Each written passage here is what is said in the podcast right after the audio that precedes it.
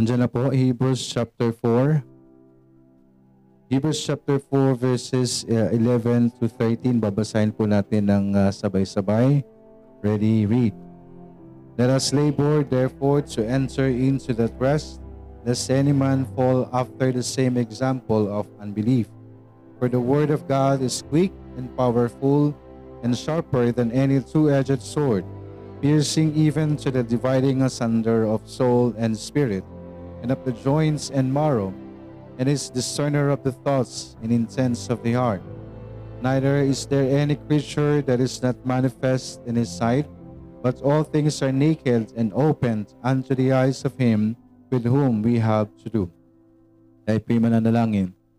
Nakilang Diyos na nasa langit, salamat po sa gabing uh, sa hapong ito, Panginoon. Salamat muli sa kakataon nandito kami at salamat po sa inyo pong pag-iingat sa bawat isa, Panginoon. At uh, kayo pong patuloy na gumubay sa bawat isa na nandito ho sa bahay sambahan, gayon din sa mga kasama po namin dito sa messenger room naway uh, patuloy at manatili at bigyan po kaming lahat ng kaunawaan sa amin pong pag-aaral, Panginoon. Patuloy ang aming dalangin, Panginoon, wisdom sa bawat isa. Higit sa lahat sa iyong lingkod, Panginoon, patuloy na wisdom, boldness, and courage, Panginoon, to share your word at kailang po ang may taas. At salamat muli, patuloy na binibigay niyo ang boses, Panginoon. Kaya din po sa bawat isa. Bigyan niyo kami ng kaunawaan, salam, Panginoon. Salamat po Nihiling namin ang lahat ng ito sa pangalan ni Jesus na aming Panginoon at tagapagligtas. Amen. Ako po muna pong lahat. Sa atin pong uh, pagpapatuloy ng atin pong uh, pag-aaral, nandito pa rin po tayo sa Hebrews. Tutuloy po natin yung atin pong uh, tinatalakay po kanina kung saan ang atin pong pinag-aaralan is Jesus Christ's supremacy over Jesus Christ's supremacy over Moses, yan po ay nasa chapter 3 verses 1 to 19 and hanggang chapter 4 verses 1 to 13. So yung atin pong tinalakay is leading or letter A, leading the house of God. Leading the house of God, yan po ay nasa chapter 3 verses 1 to 6. Moses lead his own house and Jesus lead God's house. And letter B, ang letter B at uh, letter C po, yan po ay nakasaad sa ang letter B is warning to the disobedient generation. Okay? So yung letter A and letter B po is under sa chapter 3. Warning to the disobedient generation, magsisimula po sa verses 7 or verse 7. Andyan po, harden not our hearts sa verses 7 to 11. At yung pangalawa, hardened through the deceitfulness of sin. Sa verses 12 to 15. And meron pa ho tayong uh, number 3 under warning to the disobedient generation. Ito ho yung nasa verses 16 to 19. 16 to 19, sabi po dito, For some, when they had heard, did provoke, howbeit not all that came out of Egypt by Moses, but with whom was he grieved forty years. Was it not with them that had seen, whose carcasses fell in the wilderness, and to whom sware he that they should not enter into his rest, but to them that believe not? So we see that they could not enter in because of unbelief. Okay? So under warning to the disobedient generation, letter or number three, okay, Again, that's B, warning to the disobedient generation. Let number three is heard God or the word of God, but did, do not believe. Okay? So sila po yung mga nakakinig, no? Nakinig ng uh, salita ho ng Diyos, pero hindi naniwala. Okay? So maliwanag po yan na sinasabi ho dito that sabi po sa verse 16, For some, when they had heard, did provoke, howbeit not all that came out by uh, came out of Egypt by Moses. Okay? But with whom was he grieved 40 years? So, ang Panginoon po, again, Kanino ho siya nag-grieve? No, sabi po dun sa chapter 3 verse 10, Wherefore I was grieved with that generation and said they do not always always err in their heart and they have not known my ways. So, kanino ho nag-grieve ang Panginoon? Doon sa mga no, nakikinig ng salita pero hindi naman ginagawa. Okay, nakikinig ng salita pero hindi naman naniniwala. So ito po ang mga tao kung saan ang Panginoon is nag-grieve. But with whom? Sabi dito, but with whom was he grieved 40 years? No? Yung 40 years in the wilderness, kanino ho sobrang nag-grieve ang ating Panginoon? Doon sa mga tao na hindi ho nakinig. No? What I mean is, doon po sa mga tao na, na, na naririnig po ang Diyos, no nakikinig ang uh, naririnig nila ang Panginoon pero hindi ho sila naniniwala hindi sila nagtiwala o hindi sila gumagawa hindi sila sumusunod sa kalooban ng Panginoon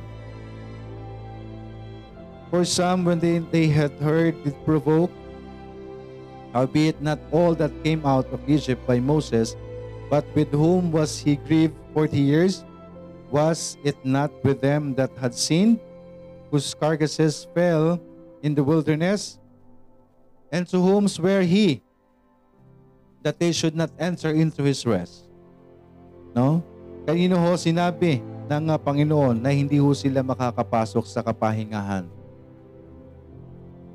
Sinabi ho yan ng Panginoon doon sa mga tao na ano, But to them that believe not.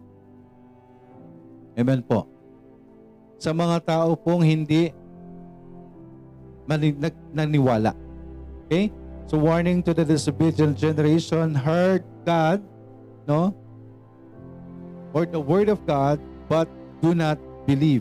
Hindi sila nagtiwala.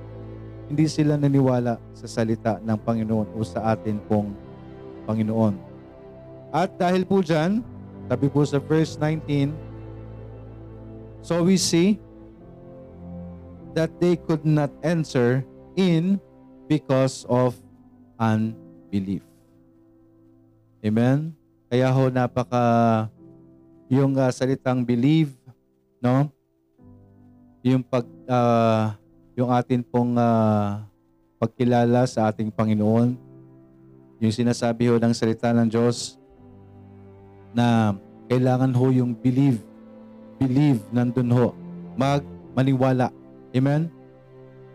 Yung, that, yung believing po is uh, hindi lang po basta kilalanin. Kung hindi, ang believing ho is pagkatiwalaan. Amen. Pagkatiwalaan po ang Panginoong Yesus, ang atin pong Panginoon. Dahil ho kapag hindi tayo totoong nagtiwala, mga kapatid, kagaya ho, no, ng uh, ginawa ho ni Moses nung panahon po na yan, again, ang ginawa ho ni Moses na pag-aalis ng tao.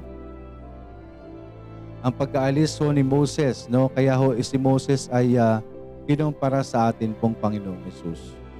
Dahil parang uh, similar po yung kanilang ginawa, no? Yung trabahong ginawa ho nila. So dito ho, warning to the disobedient generation is harden not our hearts, hardened through the deceitfulness of sin, and heard God or the word of God, but do not believe or did not believe. Narinig po nila yung salita ng Diyos, pero hindi ho sila naniwala. And because of that, sabi nga ho, we see that they could not enter in because of unbelief. Amen? Kaya napaka-importante ho na iligay natin yung totoong tiwala, yung paniniwala natin ho sa Panginoon. So andito na po tayo sa letter C, kung saan ang letter C ho, under Jesus Christ's supremacy over Moses, sa letter C ho, that is from chapter 4 verses 1 to 13. 1 to 13 po yung atin pong uh, tatalakayin po So verses 1 to 6, chapter 4 verses 1 to 6, Let us therefore fear, lest a promise being left us of entering into his rest, any of you should seem to come short of it. For unto us was the gospel preached as well as unto them. But the word preached did not profit them, not being mixed with faith in them that heard it. For we which have believed do enter into rest. As he said, As I have sworn in my wrath, if they, sh- if they shall enter into my rest, although the works were finished from the foundation of the world, for he spake in a certain place of the seventh day on this wise, and God did rest the seventh day from all of his works. And in this place again, if they shall enter into my rest. Seeing therefore, it remaineth that some must enter therein, and they to whom it was first preached entered not in because of unbelief. So again, last uh, last letter ho natin, letter letter C, guiding people to God's rest. Okay mga kapatid, ang pinag-uusapan natin again dito is uh, hindi ho pansamantalang kapahingahan. Amen? Hindi ho pansamantalang kapahingahan. At makita ho natin na ito ho, ikinumpara ho si Moses uh, with Jesus Christ, no? Again, as I mentioned ho, there, meron silang similar na ginawa. No, anong ginawa ho? Si, si Moses po ang lingkod ng Diyos, nag siya po'y ginamit para ano po? Para iahon ang mga Israelita, no, ang chosen people of God sa bondage, sa slavery. Amen? Ginamit po si Moses. And then, dinala po sila sa, saan po sila dinala? Sa promised land. Okay. So, ginawa ho ni Moses ang lahat na iniutos ng Panginoon. Amen? Sinunod lang ho ni Moses ang iniutos sa kanya ng Panginoon. Pero na kanino yung problema? Nasa mga tao. No? Again, sa, sa kagaya ho ng ating napag-aralan po, Andyan ho na pinangungunahan po sila ni Moses pero ang mga taong ito po is disobedient.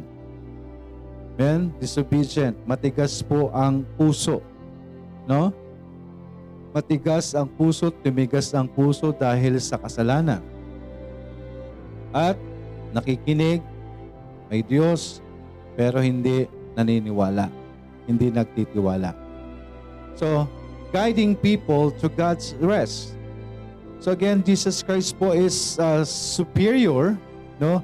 Jesus Christ's supremacy over Moses ay makita ho natin, Jesus Christ is superior over Moses because ang ginawa ho ni Moses is hindi ho for that for that uh, temporary rest. Amen? Not for the temporary rest, but to God's rest. When we say God's rest, that is the kapiling ang Panginoon. Eternal rest. Amen po. So same thing ho ng ginawa ni Moses, iniahon po sa slavery, sa bondage, ginamit po ng Panginoon si Moses. Same thing na ang ating Panginoong Isus po ngayon ay patuloy na ginagamit. Amen? Patuloy hong ginagamit ang atin pong Panginoon kung saan siya po yung uh, siya po yung uh, uh, appointed, no? Siya po yung appointed na ano po? Appointed Savior. Amen? Jesus Christ. He is the appointed Savior.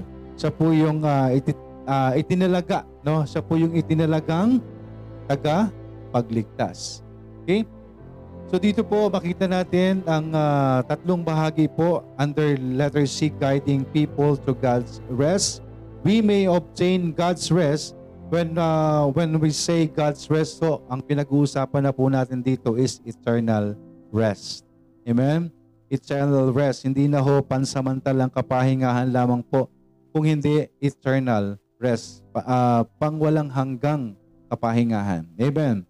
Kaya nga, sa, kaya nga lagi tayong pinapangaralan at sinasabihan, pinapaalalahanan na anuman pong uh, nangyayari sa mundong ito, lahat pong yan ay pansamantala lang. Amen? Naghihintay po sa atin yung eternal rest. Amen po ba? Amen po ba? Eternal rest na ho ang atin pong pinaghahandaan. At andyan po ang ating Panginoong Yesus for us to, ah, na tuloy-tuloy ho tayong ah, ah, bigyan ho ng ah, guidance and of course guide ho para sa atin unang-una para sa mga taong wala pang tamang relasyon sa Panginoon. Amen? Para sa mga taong wala pang totoong relasyon sa Panginoon. We may obtain God's rest. Number one, mabasa natin sa verses 1 to 6, by only believing in God. Amen? By only believing in God. Ang Diyos lamang po yung atin pong paniniwalaan. Yun ho ang nais ho ng Diyos. Kaya nga sabi doon sa verses, verse 19, So we see that they could not enter in because of unbelief. Kaya po ang sino mang tao na hindi ho maniniwala na si Kristo po ang ipinadalang tagapagligtas ng sanlibutan, hindi ho sila makakapasok. No? Sa God's rest. Hindi ho sila makakarating dun sa pangako ho ng Panginoon they could not enter in because of unbelief. Amen? Verse 11, So I swear in my wrath, they shall not enter into my rest. Why? Because of verse 10, Wherefore I was grieved with that generation and said, They do always err in their heart and they have not known my ways. Amen po. Kaya ang ah, paraan po ng Diyos, hindi ho yung ah, paraan po natin. Amen? not my way, but God's way. Amen po? Kaya kalimutan nyo na yon, ha? Yung my way. Okay? Kasi marami nang namatay doon. Hmm, huwag na kayong sumunod, ha? Ang sundin natin, not your way, not my way, not our way, but God's way. Amen? Nang sa gayon, makapasok po tayo sa kapahingahan ho ng Panginoon no? Kung ano ho yung sitwasyon natin. Sabi ko nga, wag ho nating didibdibin. Tayo rin ang mahihirapan. Amen po ba? Sabi doon sa pinag-alalan natin, nung prayer meeting natin sa Matthew chapter 6, no? Do not worry about tomorrow. Hayaan mong problema yung bukas sa kanyang sarili. Dahil ang Diyos, ang gusto ng Diyos, ano i-deal natin yung ah, araw ng isang kung ano yung araw lang na yon. Anong itinuturo sa atin ng Panginoon diyan? Ha? Anong tinuturo ho ng Panginoon po sa atin diyan? Pagtiwalaan natin siya. Amen? Pagtiwalaan, kaya ho ang tao, eh, di ba, pursuing things. Sobra-sobra na yung panahon nila sa pagpupursue ng bagay-bagay to the extent ho na nakalimutan na nila yung pinaka-importanting bagay. Kung di, ano po yun? Sundin ho ang kalooban ng Diyos. Amen? They have not known my ways. Kaya nga ang Panginoon in, sa, sa loob ng 40 years, sobrang uh, hirap, pahirap. Imagine yun, sobrang pinahirapan ng mga Israelita ang Panginoon that time. Sabi niya, wherefore I was grieved with that generation. No? Sabi doon, ano yung uh, description ng Panginoon doon? Stiff-necked people. No? Matitigas ang uh, leeg. Tama ba? Matitigas ang batok ba? Matigas ang ulo. Stiff-necked people. No?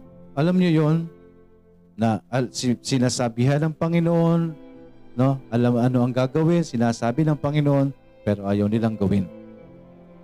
Yun po, guiding people to God's rest, buti na lang po, andyan ang Panginoon, ang Panginoong Jesus. Amen po. That's why He is superior over Moses. No? Si Moses, ginaid lamang po nung panahon niyan. Yung panahon na yun, yung mga panahon ng Israelita. Amen? Yun lamang. No? His own house. Amen po, the Israelites. But Jesus Christ, sino po ang ginaguide niya ho? Leading the house of God. Which is, sino po yon? Hindi na lang ho basta yan mga Hudyo. Hindi na lang ho sila-sila na lang yan. Kung hindi, kasama na po ang sino man sa buong mundo na nagtiwala sa ating Panginoong Yesus. Amen? Hindi na lang po yung chosen people. Amen? Ang hawak po ng Panginoong Yesus ngayon. Kung hindi, the house of God Ang house of God po, yan po yung mga kung saan saan galing po yan na nagtiwala sa ating Panginoon. Amen? Kung yan man po ay kung saan man po yan galing at kung ano man po ang kinaaniban niyang Chris, uh, Christian denomination as long as it is uh, Christian and is believing the, the Word of God, the very Word of God, the foundation of their faith is the Bible. Amen? Nagtitiwala sila, pinaniniwala nila si Kristo is Diyos na nagkatawang tao. Jesus Christ risen from the dead. Amen? After three days, we have the same faith. Amen? We have the same faith. Magkakatalo na lang ho tayo by their fruits.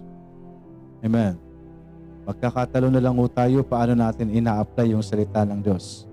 Amen po? At mas mabibigyan ng justification ang isang bagay kapag ipinamumuhay natin yung pananampalataya natin. Amen. Mas magkakaroon po ng matibay na ebidensya na ikaw ay totoong sumusunod sa Diyos na buhay. Amen? guiding people to God's rest. No? That's why Jesus Christ is superior over Moses. Hindi na lang po ito pansamantalang kapahingahan na kagaya ho ng ginawa ni Moses nung panahon po ng kanyang uh, panahon nung na siya nandoon. Iniahon niya ang mga Israelita doon sa uh, bondage, doon sa pagkaalipin. No? At dinala sa, saan po? Dinala sa promised land. So do you think it is the it is the eternal rest na? Meron pa hong eternal rest. Amen? Kaya ho, purihin po ang Panginoon dahil yun po ang tinatahak po natin right now. Amen po ba? Guiding people to God's rest. By only, number one, by only believing in God, verses 1 to 6. Okay? Number two, verses 7 to 10, Again, he limits it a certain day, saying in David, Today, after so long a time, as it is said, Today, if you will hear His voice, harden not your hearts. Makita nyo ho, itong, uh, itong harden not your hearts is napakalaking uh, uh, big deal sa Panginoon. Amen? Big deal sa Panginoon dahil ang tinitingnan ho ng Diyos sa atin, puso. Amen po ba, mga kapatid, mga anak ng Diyos? No, pwedeng sinasabi ng bibig natin, no? Sumusunod tayo sa Panginoon. Pero alam ng Diyos ang puso ng bawat isa. Amen po ba? Maaring tayo ay nakikinig ng salita ng Diyos ngayon. Pero ang tanong, isasabuhay ba natin? Hello? Amen po? Uh, sa, kaya nga ho, sa pinag-aaralan ho natin, again, this is the, there is that warning to the disobedient generation. Ang sabi ng Diyos, harden not our hearts. Amen? Kapag narinig na natin yung salita ng Diyos, huwag na nating pagmatigasin ang puso natin. And there is that hardened through. No, maaring matigas na. Baka matigas na yung puso natin ngayon. Hello? Hardened through the deceitfulness of sin. Kaya ho, there is warning, hindi ho para sa mga unbeliever lang, kung hindi para sa atin higit sa lahat. Hello? Amen po ba mga anak po ng Diyos? Warning to the disobedient generation. Baka ho ito yung, baka andito na tayo ngayon. No? Yung puso natin is matigas na ho. Dahil sa kasalanan. Matigas na kasi ayaw nating sumunod sa salita ng Diyos. Tandaan po natin, si Jesus Christ, oh, ang ating Panginoon is grieved in that generation for 40 years. If you're going to ask ourselves, ano po kaya ang pakiramdam ng Diyos sa atin ngayon? Sa bawat isa po sa atin. If we're going to examine ourselves, ano kaya ang sasabihin sa atin ng Panginoon? Kung sinabi ito ng Panginoon noon, Wherefore I was grieved with that generation. Siya po'y nabigatan ng panahon na yon, 40 years in the wilderness, sa kanyang mga chosen people, doon niya naranasan yung sobrang kabigatan dahil sila po'y nakikinig lang pero hindi nila ginagawa ang kanilang naririnig. And worse po, mga kaibigan, ayaw nilang paniwalaan. No? sa kabila ng kapangyarihan ng Diyos na ipinakita sa kanila. Amen po? Sa kabila ng kapangyarihan na ipinakita ho sa kanila. That's why mga kapatid, that's, that, that is uh, warning hindi lamang po para sa mga unbeliever na ano, baka akala natin yung harden not your hearts. Ginagamit lang natin sa mga unbeliever. Oy, na, na, nasyaran ka na ng salita ng Diyos, huwag mo nang pagmatigasin ng iyong puso. Hello? The very context of this is for the believer. Amen? Kasi ho, ang kausap dito, sinong kausap dito again ng ating Panginoon? Chosen people of God. Amen? So it is, that is the very context of these uh, verses. No? Kaya nga, wag na nating pagmatigasin o inulit na naman po, ilang beses inulit po itong harden not your hearts. No? Sinabi po sa verse 8. Tama ba? Ito ba yung first time na binanggit ito? Sa verse 8, harden not your hearts as in the provocation in the day of the temptation in the wilderness. And then, inulit po ulit. Saan po sinabi? Sa 15. Nakita nyo? Tama ba? Doon ulit, bilanggit ulit. Whilst it is said today, if you will hear His voice, harden not your hearts. Saan pa? Binanggit na naman po dito. Verse 7. Again, He limited a certain day, saying in David, Today, after so long a time, as it is said, Today, if you will hear His voice, harden not your hearts. Sa mga oras pong ito, if we're going to examine ourselves, i-examine po natin yung pananampalataya natin sa atin pong Panginoon. Ano kayang sasabihin sa atin ng Diyos? Kung tayo po ay haharap sa Panginoon ngayon, no? Habang uh, narinig na natin ang salita ho ng Panginoon, sasabihan kaya tayo ng Panginoon, harden not your hearts. Kaya ho, tuwing tayo mga ngaral, ano hong ating pong laging panalangin na naway, durugin ng Diyos ang ating mga puso at malayang makadaloy ang kanyang salita. Amen po. Dahil kung ba kung uh, pagmamatigasin natin ang puso natin, wala hong papasok po sa atin. Tama? Kaya yan ang nais ng Panginoon, no? Habang inihahayag ang kanyang salita, huwag na nating pagmatigasin ang puso natin. Amen po. Guiding people to God's rest. So for us to obtain God's rest, no, we can obtain or we may obtain God's rest, but number one, by only believing in God, sa verses 1 to 6. And number two, sa verses 7 to 10, again, He limited and certain day, saying in David, Today, after so long a time, as it is said, today, if you will hear his voice, harden not your hearts. For if Jesus had given them rest, then would he not afterward have spoken of another day? There remaineth therefore a rest to the people of God. For he that is entered into his rest, also, he also had ceased from his own works as God did from his. Sabi po dito, there remaineth and therefore rest to the people of God. For he that is entered into his rest, he also what? He also had ceased from his own works. Amen? As God did from his. Mga kaibigan, we may obtain God's rest by only relying on God's work. No? sa, sa atin pong kaligtasan mga kaibigan, wala tayong gagawin. Amen? Wala hong gawa tayo para sa ating salvation. Kaya nga ho sabi ho ng Ephesians chapter 2 verse 8, For by grace are you saved through faith, and that not of yourselves, it is the gift of God, not of works, lest any man should boast. Again mga kapatid, we may obtain God's rest by only relying on God's work. Amen po. Alam niyo, kapag tayo po ay nandun na ho, no? Wala na. Amen? Wala na ho tayong kailangan pang gawin. Amen? Kung tayo naligtas na ho, wala na ho tayong dapat pang gawin dahil hindi ho tayo maliligtas sa atin pong mga sariling gawa. Amen? not by our works.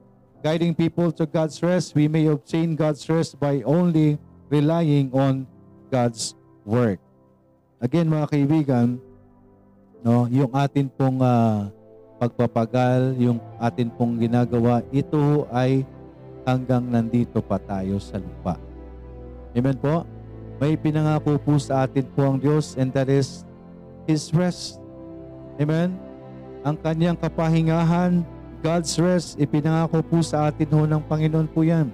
At kung nandun na po tayo, again, For he that is entered into his rest, he is also hath ceased from his own works. Amen po. Tapos na ho ang atin pong mga pagpapagal. Pero hanggat nandito pa ho tayo sa lupa, anong gagawin po natin? Susunod ho tayo sa kalooban po ng Panginoon. Amen po. I-exercise ho natin yung faith po natin. Amen po gagawa ho tayo ng kalooban ng Panginoon. Amen po? Susunod tayo sa salita ho ng Panginoon. Susunod tayo sa kalooban ng Panginoon. Amen?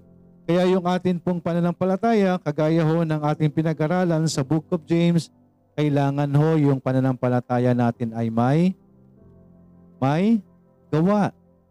Amen po. So habang nandito tayo sa lupa, no? Kailangan pong pagtibayin natin yung ating pananampalataya sa pamamagitan ng gawa natin. Amen po. Good works. Amen po ba? Hindi tayo maliligtas sa good works, pero yung kaligtasan natin magbubunga ng good works. Amen po. Hindi po tayo nagtuturo ng ah, faith plus works. Dahil ang tinuturo natin is faith that works. Amen po. Katatapos lang ho nating ah, pinag-aralan po yan. Amen po.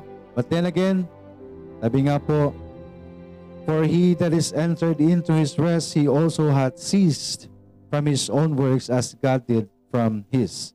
So again mga kaibigan, this is the promised rest of God. Amen po. This is the promised rest of God na ibibigay ho sa atin ng Diyos. No? Kapag andun tayo, kapiling na tayo ng atin pong Panginoon. And this is the, the supremacy or supremacy of the Lord Jesus Christ over Moses, leading the house of God.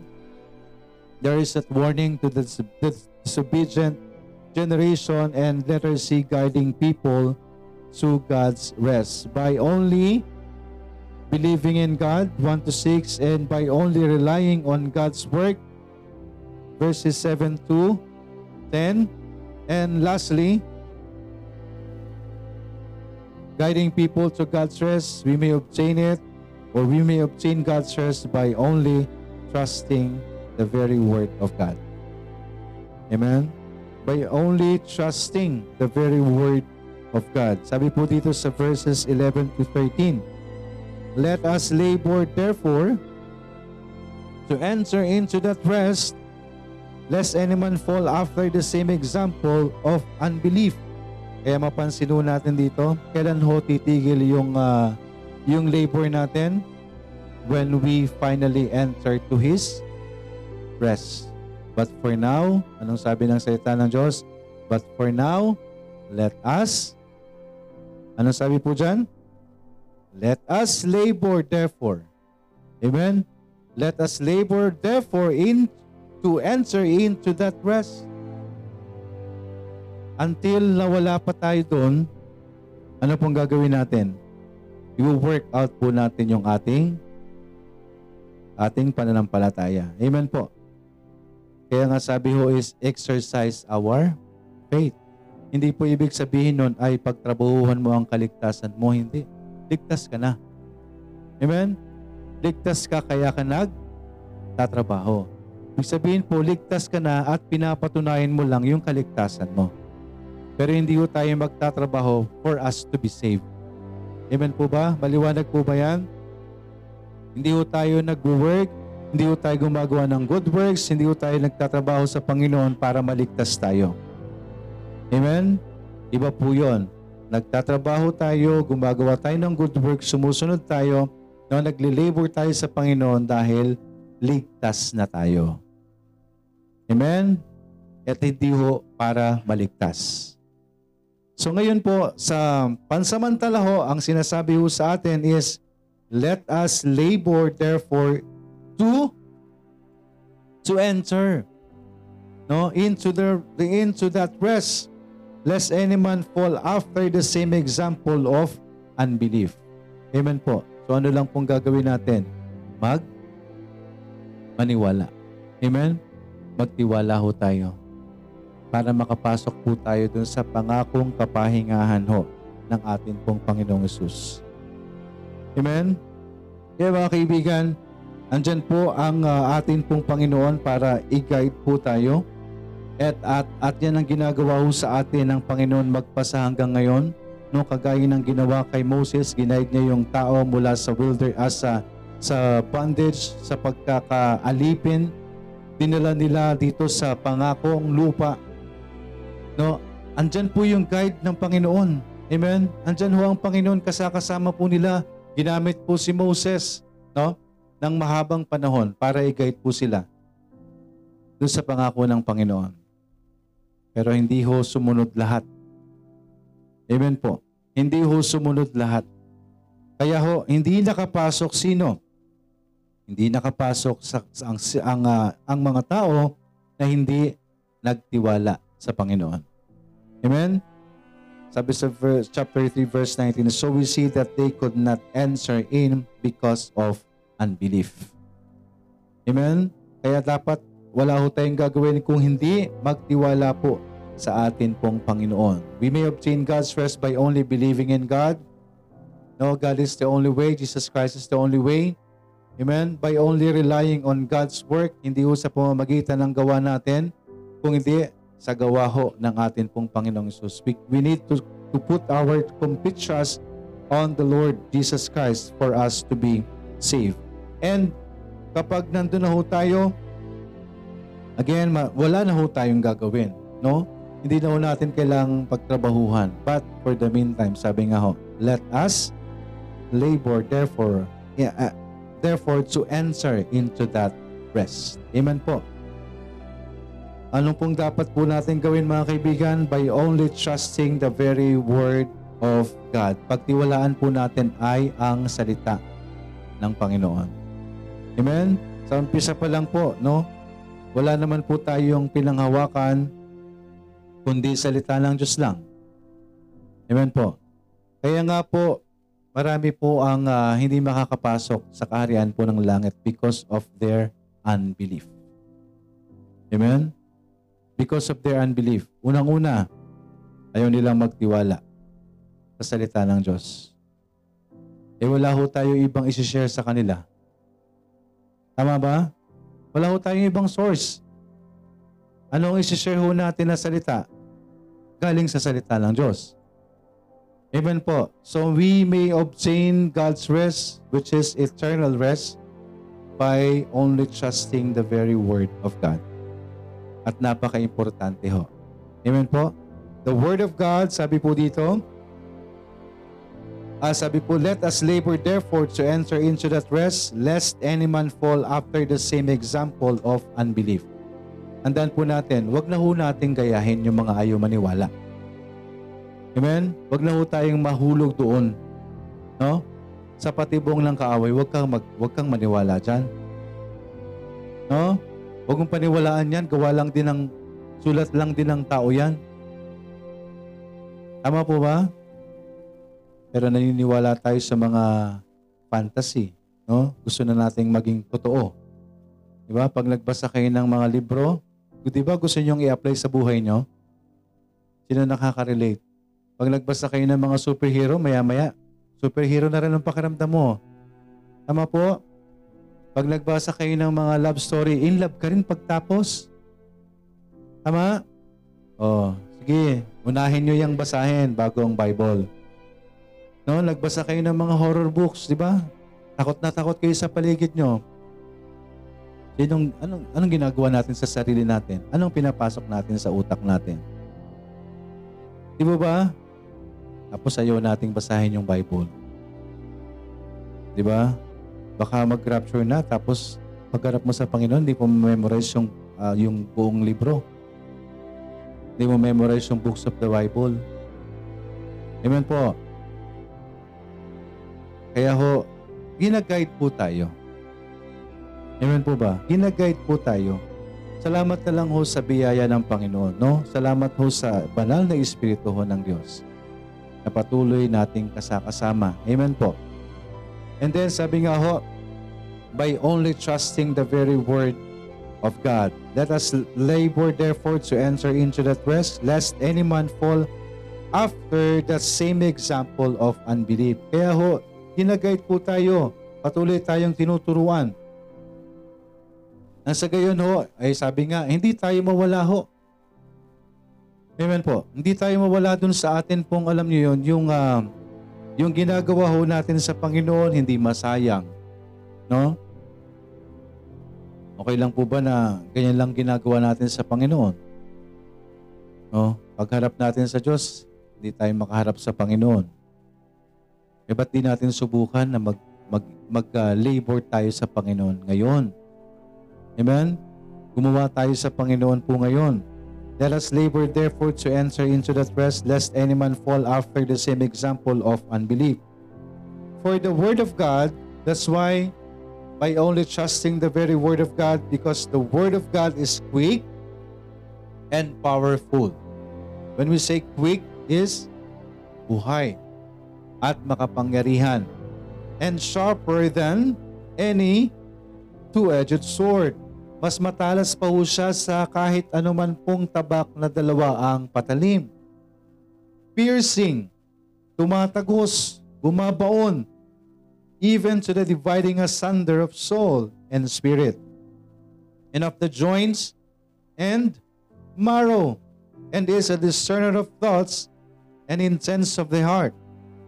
Neither is there any creature that is not manifest in his sight, but all things are naked and open unto the eyes of him with whom we have to do.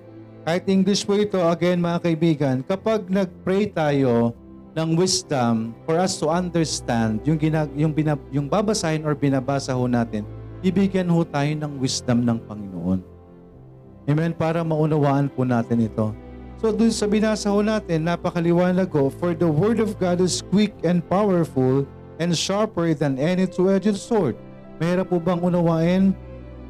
Sinasabi yung ang salita ng Diyos ay buhay at makapangyarihan at mas matalas pa sa kahit anong dalawang patalim na espada. Amen po. So pagkahalin tulad, ibig sabihin lang, kapag ikaw ay tinamaan, sinaksa ka ng, dal, ng espadang dalawa ang patalim. Di ba may espadang isang ano lang? Di ba? Yung mga samurai, tama? Isang patalim lang yon. Pero kapag nakakita ka ng two-edged sword, yun pong kabilaan po yan. Yan yung mga, mga, mga lumang ah, ginagamit ng mga naunang ah, sundalo, di po ba? O ng ah, nakikipaglaban. So two-edged. Dalawa, tagkabilang side. Kaya parang, parang wala kang pipiliing side. Basta ganun ka lang ng ganun. O, patamaan ka, patay ka. Wala silang pinipili. Eh yung ah, samurai, pipiliin mo pa yung side ng may patalim. Pero sabi nga ho, paghahalin tulad na masakit. Amen po ba? Sumusugat ang salita ng Diyos. Kaya magpasalamat tayo kapag nasaktan tayo sa preaching. Hindi ho dahil pinapagalitan kayo ng pastor nyo, kundi dahil masakit talaga ang salita ng Diyos, lalo na at tatamaan ka. Masakit po talaga yung salita ng Diyos, lalo na at para sa iyo ang salita ng Diyos. Amen po ba? At mas maganda na hong masaktan ho tayo, no? Para ano po, itama ho natin. Amen po? Eh nasaktan na ho tayo, tapos anong gagawin natin? Wala naman po tayong reaction. Bali, wala. Amen po ba? Tandaan niyo po, lahat po ng ipinapahayag po dito ng lingkod ng Diyos, hindi ho aking sariling salita lang. Ito ho ay ang leading ng banal na Espiritu para sa bawat isa po sa atin. And as I've mentioned ho, lahat po tayo tinuturuan. Amen po. Kapag nangangaral po ako, sinong unang hong tinuturuan? At sinong unang tinatamaan? At sinong unang sinusubok? Hindi ho ba ang lingkod ng Diyos? Dahil isa ho yan. No? Isa ho yan sa, di ba yung napag-aralan natin, huwag kayong mangarap, sabi nga ng salita ng, huwag kayong mangarap na magturo. Di po ba yung napag-aralan natin na nakaraan? Dahil malaki ang pananagutan ng nagtuturo. Amen po. Dahil ang nagtuturo, dapat siya yung unang nagsasagawa. Siya yung unang kakakitaan ng example. No? Kapag tinuro ho namin na mag-ano tayo, mag, magsaya tayo kahit ano pang sitwasyon namin. Tapos ngayon, nagtuturo po ako ng taas. Ngayon, may sakit kami mag-asawa, tapos may kita nyo na para kaming, alam nyo po yun, parang hindi nyo kami makakitaan na ano, may encourage kayo sa amin. Ano tinuturo ko? Kaya sabi ng salita ng Diyos, abay, sigurado ba kayo gusto nyo magturo? Malaki ang pananagutan ng taong magtuturo.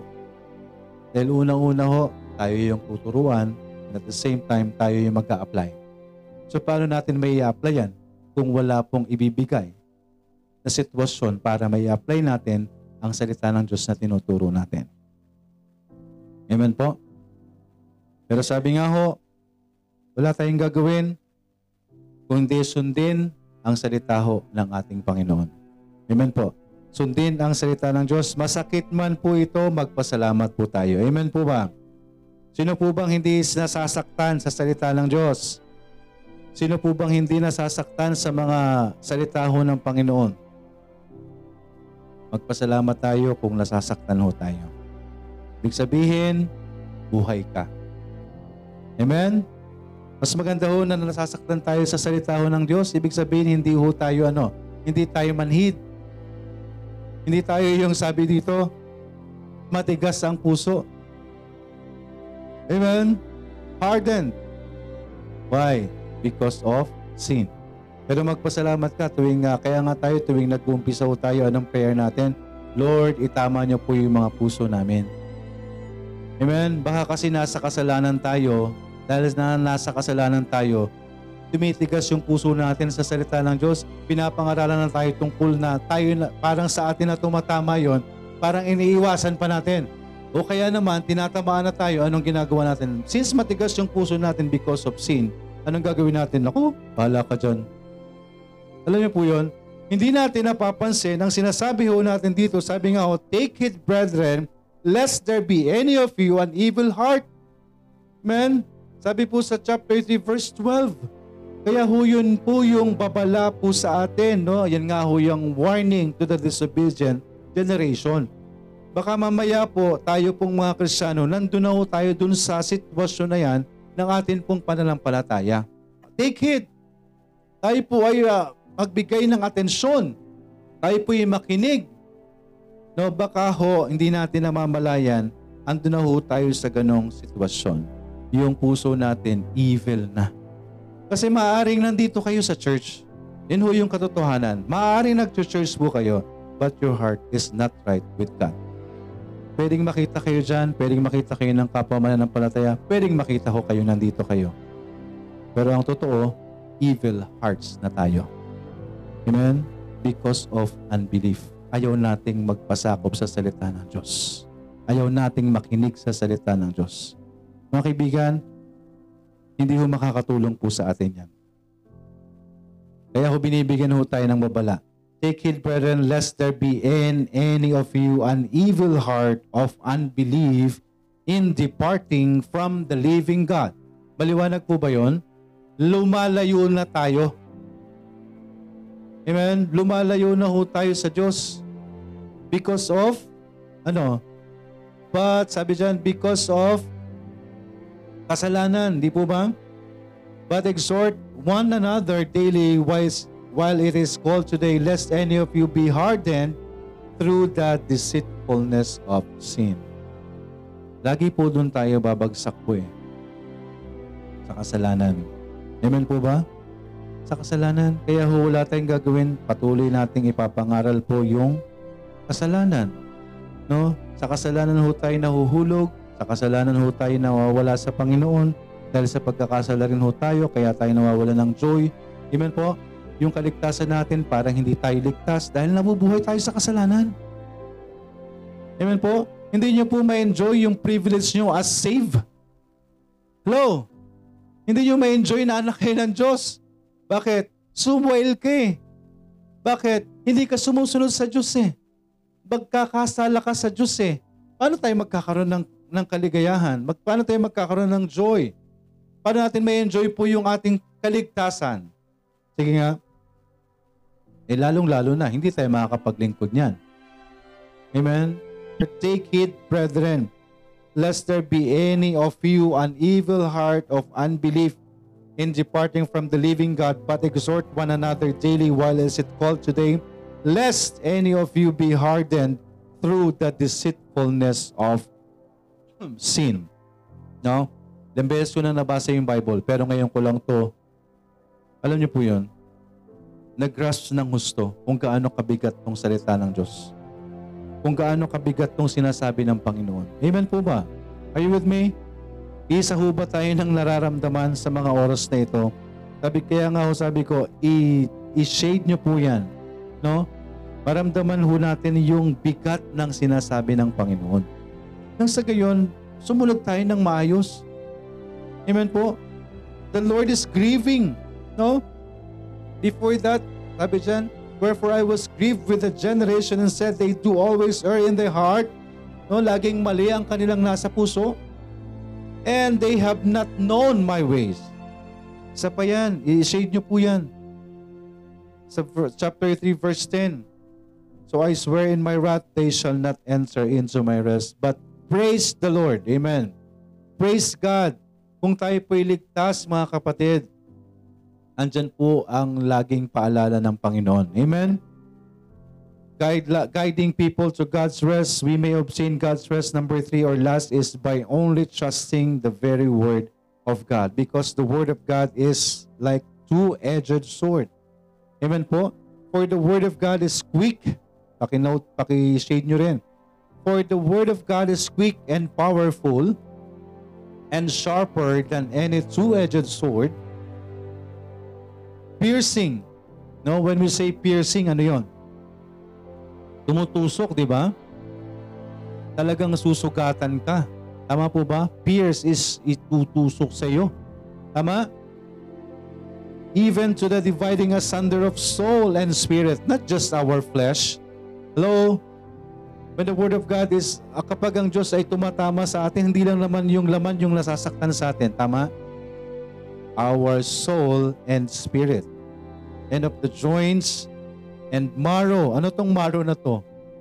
Hanggang sa kaibuturan ng ating mga buto. Tama ba? Is it bone marrow? Okay? And joints, amen? And marrow, and is uh, what?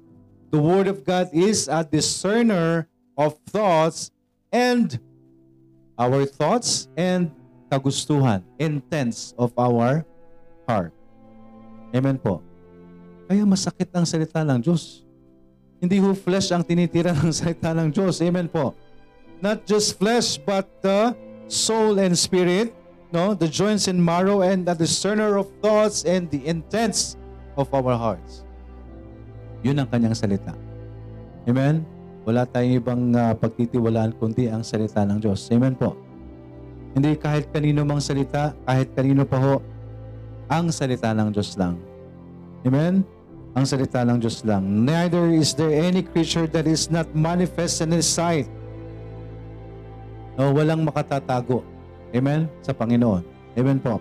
But all things are naked and open unto eyes of Him. Lahat tayo kita ng Panginoon. Amen po ba? And with whom we have to do. So kailangan lang po natin ano, sumunod sa uh, salita ho ng atin pong Panginoon. Ito ho yung guide po natin habang tayo nabubuhay po. No? Again, entering into God's rest is andun kapag kapiling na ho tayo ng ating pong Panginoon. But for the meantime, verse 11, let us labor therefore into uh, in therefore to enter into that rest lest any man fall after the same example of unbelief. So, ibig sabihin po, maging aware tayo. Amen po. Maging aware ho tayo sa panahon po natin right now, kagaya nga ho ng sinasabi natin dyan sa verse 12, Take heed, brethren, lest there be any of you an evil heart of unbelief. No, makita niyo po dyan? No, it is the same. No?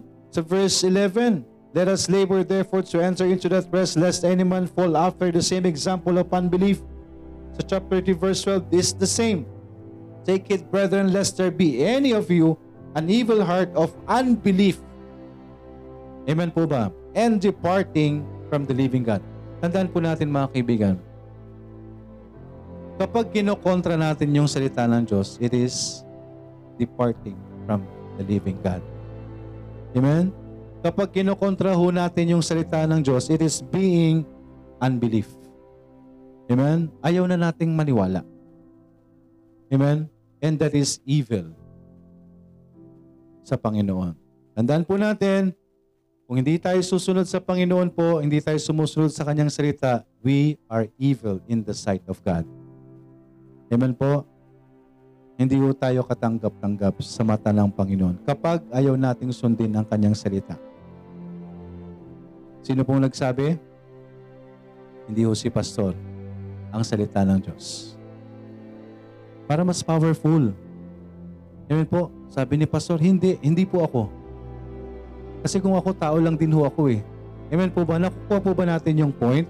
Para mas maging powerful po ang salita ng Diyos, always said, The Lord say it. Thus saith the Lord. Amen po? Kaya po ang mga ngaral noon, di po ba laging, Thus saith the Lord. Amen? Laging ang sabi ng salita ng Diyos. And right now, yun din po ang atin pong tinuturo. Hindi ho si Pastor ang nagsabi po niyan, kung hindi ang salita ho ng Panginoon. Amen.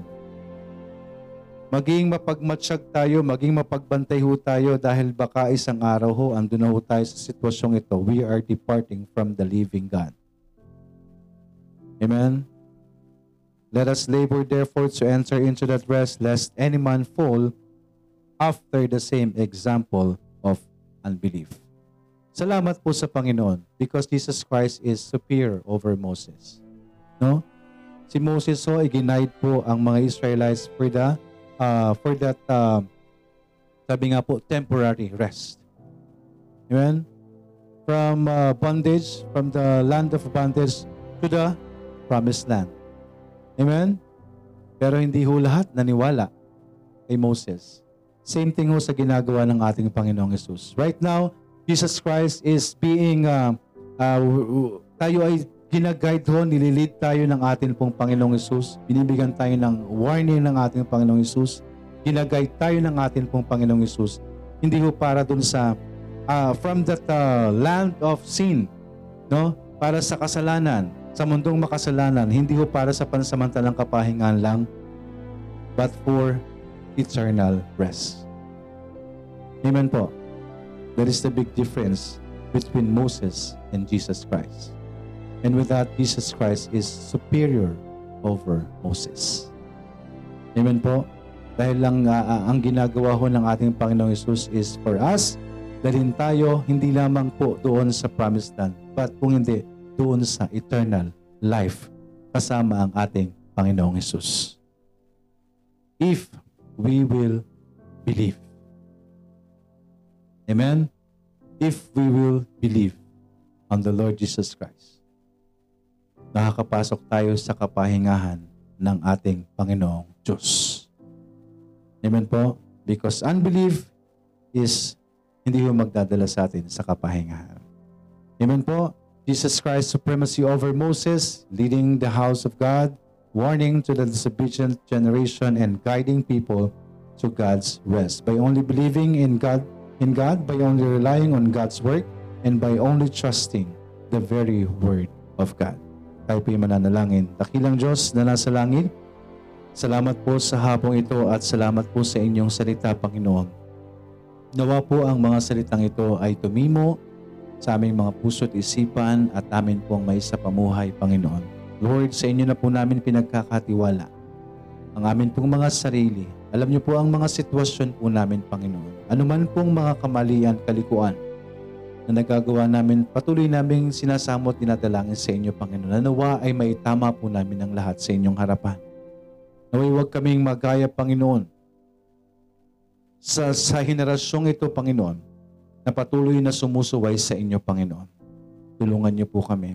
At higit sa lahat, patuloy naming dalangin para sa amin pong mga mahal sa buhay. Na nawa, masiguro po ang kanilang kaligtasan, Panginoon. Lord, we're praying for our unsaved loved ones na nawa isang araw, maligtas din po sila, Panginoon. At makasama namin na sumasamba sa inyong pangalan. Salamat po, Panginoon. Muli, ang amin pong dalangin, patuloy kayong gumabay sa bawat isa at sa amin pong pagpapatuloy, bigyan nyo kaming patuloy ng gabay sa amin pong laban dito sa mundong ito. At ang bawat isang may karamdaman, patuloy din namin dalangin, kayo magbigay ng kagalingan, Panginoon. Salamat po. Pinupuri ka namin at pinapasalamatan. Hinihiling po namin ang lahat ng ito sa pangalan ni Jesus na aming Panginoon at tagapagligtas. Amen.